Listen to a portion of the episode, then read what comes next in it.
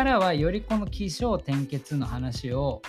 解像度を上げて理解するために、まあ、いろんなパターンの話をしていきたいと思います。でまずこの失敗事例みたいな感じですね。どうするとこの起承転結が回ってないのかを理解するとどうすれば回るのが分かる分かるのでちょっとここからはですねそのケーススタディみたいなことをやっていきたいと思います。あるあるあるっていうケースがあるんじゃないかなと思います。はい。でまず分かりやすいのはもうこの2つなんですね。起承起承と転結って結構大きく分かれるんですよ。ねえっとこの竹林さんが言ってたの面白かったんですけど起承の人はそもそもっていうことをずっと考えてるんですね。そもそもさみたいな。あの、えー、わこういい意味ではビジネスをゼロから作る人たちですよね。なんですけれどもあの悪く言うと話をすぐにひっくり返しちゃう人たちですね。あのそもそもさとか言って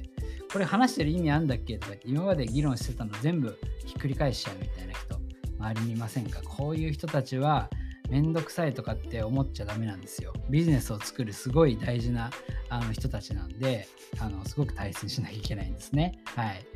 で、えー、っと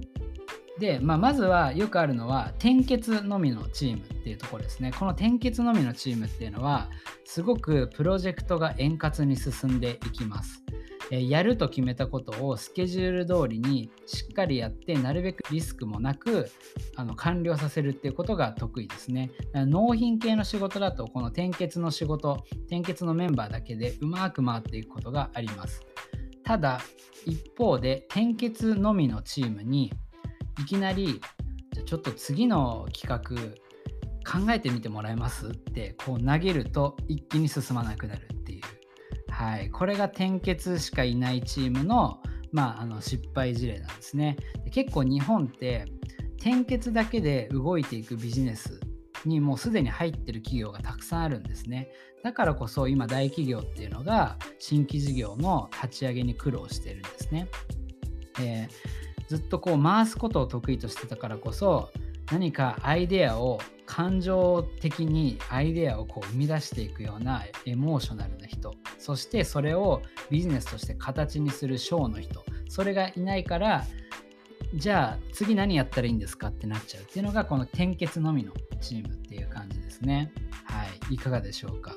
これあるあるじゃないですかね。もうよくあの起きますね。じゃ逆に気象の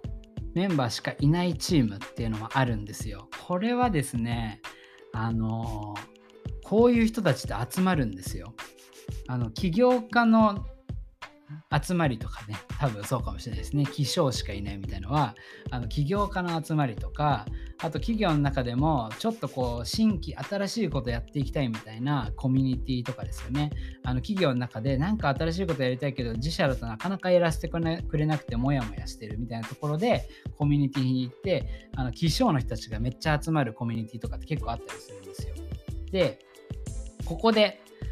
じゃあもうこんなアイデアもあってビジネス作れるメンバーが集まった。さあプロジェクトやりましょう。進まないんですね、これがですね。これも面白いんですけど、起床しかいないチームで何が起きるかっていうと、ずっとアイデア出ししてるんですよ。あの、こういうのやったらいいんじゃないかとか言って、でもそもそもさ、とか言って、こうそもそもでこうどんどんどんどんこうひっくり返していって、話がまた振り出しに戻って、で、よし、じゃあ次これ行きましょうかとか言っても、なんか次のミーティング2週間後にやりましょうねとか決めて、次のミーティングになりますね。えー、っと、誰も何も進めてませんみたいな。で、え、2週間何も進めてなかったんですか？みたいな感じになって、じゃあ、あの誰か役割分担し決めましょうかとか言って、でもさ、そもそもこれってってまた始まっちゃうんですね、気象のチームだと。はい。っていう感じで、プロジェクトが進まないんですね。はい。いいアイデアはどんどん生み出されていくのになかなか前に進んでいかない。これはキーショーの人たちが集まってる可能性がある。まあ、木の人が集まるともう本当にあれですね、もうあのアイデアどんどん出るばっかりみたいな感じで発散していくみたいな感じで、ショーがいてもある程度なんか動きそうな雰囲気になるんですけど動かない。それはやっぱ転結の人がいないから、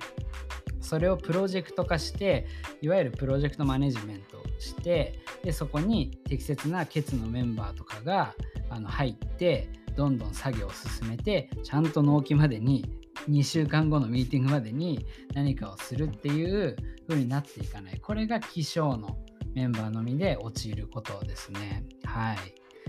どうでしょうか？もうこの辺で結構あるあるじゃないですか？はい。で せっかく今日はこのラジオであのあなんかあのどんどん聞いていただいてる方が増えてきてますね。ちょっとマニアックなことも今回はあのやっていこうかなと思うんですけどえー、っと気天血はい次ですね。小がいないパターン。気転結。これもね結構あるんですよね。あのこれはですねどういう感じで起きるかっていうとまあなんかこうアイデア出す人がこういうのやってこうよいいねいいねやろうやろうってなってでそこから転結の人はねこう待ってるんですよずっと。なんか木の人がいろんなアイデア言ってるから多分俺らに落ちてくるぞと、うん、で落ちてきたらしっかりこれ形にしたいよね、うん、したいしたい。で次何やったらいいですかって。いや、まあ、次何やったらっていうよりも、みたいな、こう、アイデアは、そういえばさ、みたいな、こういうのやろうか、みたいな感じで、これですね、えっと、アイデアは出るんだけど、それが作業行くところにつながってなくて、ショーがいないことによって、それがビジネスになっていかないと。で、ただ、えっと、これはコミュニティ的な場だったりとかすると、意外とキー転結が回るような気気はあのしてます。なぜかっていうと、ショーっていうのは結構ですね、そのビジネス化するのが得意な人なんですね。つまりお金にするっていうことですね。なんでコミュニティとかのあの場の場合は、例えば飲み会の企画しましょうとかいう、ね、ことであれば、あの木の人がこうアイデア出すわけですよね。なんだろう、こうみんなで赤組白組にこう分かれて自分のチームの自慢大会しようとか分かんないですけどなんかそういうアイデア生まれたらよし分かりました。じゃあその A チーム B チームはこう分けてでこういう感じでじゃあちょチーム作りこのメンバーでやりますねってこう10の人がもう入ってやるっていう。これはいけるんですよね。はい。でこっからですねもう一つまたパターンをせっかくなので言おうかなと思うんですけどもえっと焦点のパターンですね。えっとまあ、ケツがいないパターンですね。あのキー小点とか小点とかですね。で小と点同士は隣同士なんで話伝わらないことはないですよね。あいいっすね。でじゃあもうあの納期決めて、えー、やりましょうとか言ってその場でそのミーティング直後にタスクなんかがこうバババってできたりするんですよね。よしじゃあ次のミーティング前にこれとこれとこれやりましょうみたいな感じになってやっていくんですけれどもケツの人がいないことで起きるのはタスクが終わってないってやつですね。なんかタスクがですね終わってなかったり次のミーティングの直前になんとか間に合わせたようにやっていってだんだんビジネスが遅れていくっていうパターンですね。やっぱケツの人がいないとその最後しっかりとやりきるみたいなところがあのできなくなっちゃってなんかその場ではあいいっすねいいっすねと。でビジネス的なビジネスモデル作ってでじゃあこういうことやっていきましょうみたいなじゃあこれ次までにこれやってお互いこれタスクやりましょうねとか言ってで結構ですねやれてなかったりするんですよね。このパターンだとやっぱタスクなかなか最初はなんか勢いある時はいいんですけどもだんだんこう遅れてやらなくなっていくっていう。あとはやっぱりあのケツがいないと仕組み化とか継続ができないのでなんかあの短期プロジェクトだったら結構これでいけるんですよ。例えばあの会社のキックオフイベントやりますとかイベント系とかあの短時間のプロジェクトとかだったら結構あのあるんですけれどもやっぱりそのより長期でやっていくようなプロジェクト1年とか、えー、半年とか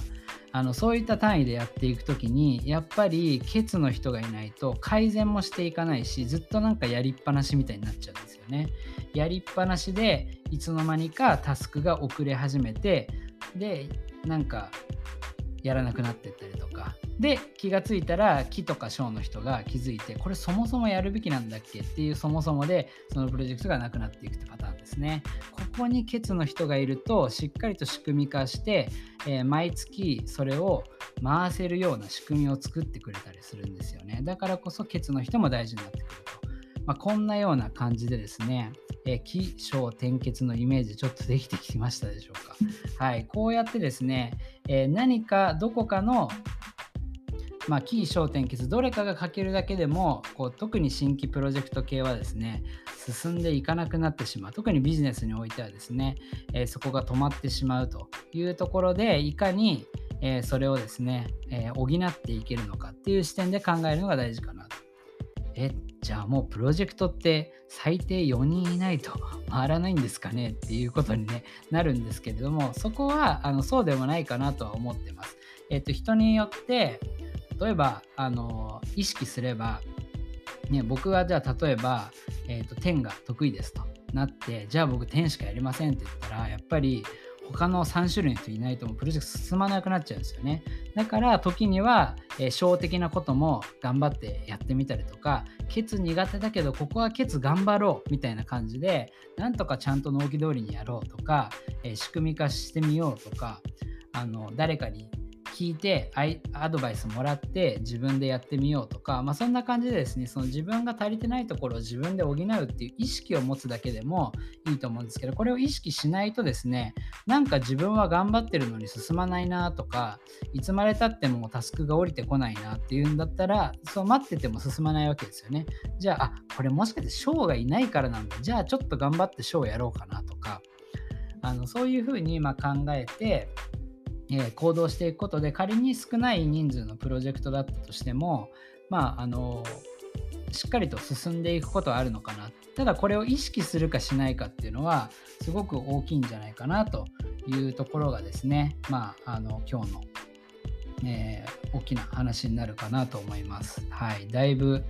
喋ってしまいましたが、いかがでしょうか？はい。起承転結でチームを作るとうまくいくということです。これはですね、あのまあ、書籍ではないんですけれども、オムロの竹林さんが提唱していてですね、めちゃくちゃしっくりきました。まあ、あのよく他の起承転結以外の言い方で、ね、ほぼ同じようなことを言ってるものもあったりするんですけれども、まあなんか日本人的には結構これ分かりやすいなみたいな。ね、あの話ストーリーと同じでやっぱ起承転結があることで、えー、しっかりとあの何か価値が生み出せるよっていうところがあの非常に面白くてですね、えー、まあ、何かこう皆さんのプロジェクト進める時にも参考になるといいかなと思っております。はい。っていう感じですかね。はい。木の人とかは意外といますよ。なんかあの木の人ってあの一見あの何言ってるか分かんないとか 思われたりとか